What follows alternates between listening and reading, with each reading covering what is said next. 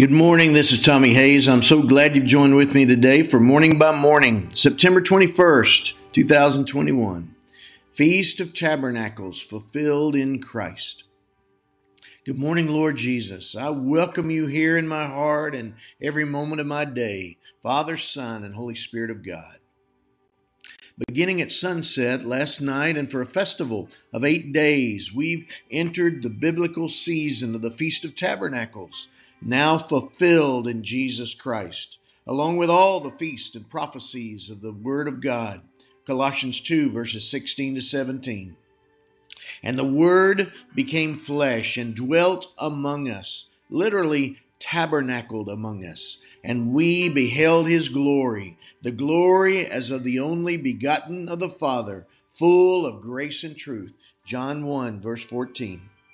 This Feast of Tabernacles was set forth as one of the appointed festivals of the Lord, to be celebrated as a statute forever in your generations in the prophetic feasts of Leviticus 23. To be lived out by Israel in the natural realm of the Old Covenant and the law, and now lived out in the Spirit by all the body of Christ in the spiritual realm of our new covenant in Christ from Leviticus 23. Then the Lord spoke to Moses, saying, Speak to the children of Israel, saying, The fifteenth day of this month shall be the feast of tabernacles, for seven days to the Lord. On the first day there shall be a holy convocation. You shall do no customary work on it. For seven days you shall offer an offering made by fire to the Lord. On the eighth day you shall have a holy convocation, and you shall offer an offering made by fire to the Lord. It is a sacred assembly, and you shall do no customary work on it.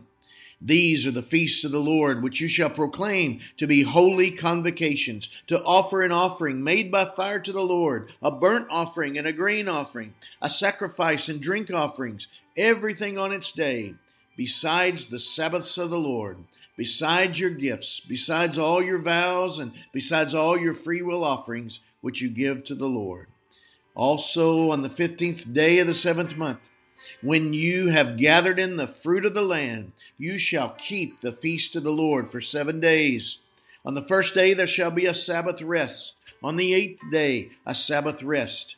And you shall take for yourselves on the first day the fruit of beautiful trees, branches of palm trees, and boughs of leafy trees, and willows of the brook. And you shall rejoice before the Lord your God for seven days. You shall keep it as a feast to the Lord for seven days in the year.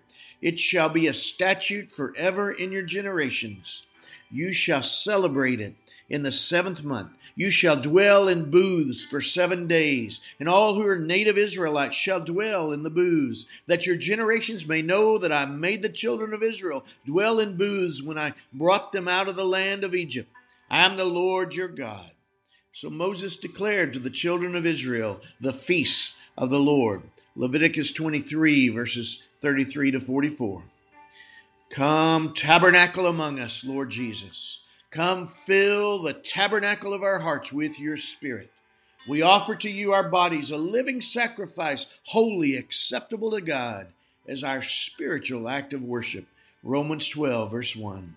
We celebrate the feast of your presence, tabernacling with us, even within us, now and always.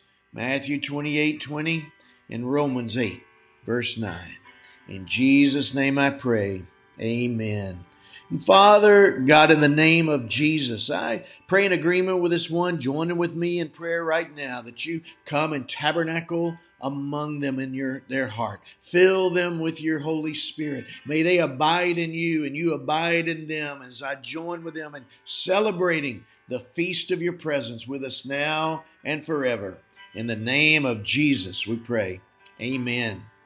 God bless you, my friend, and you have a great day.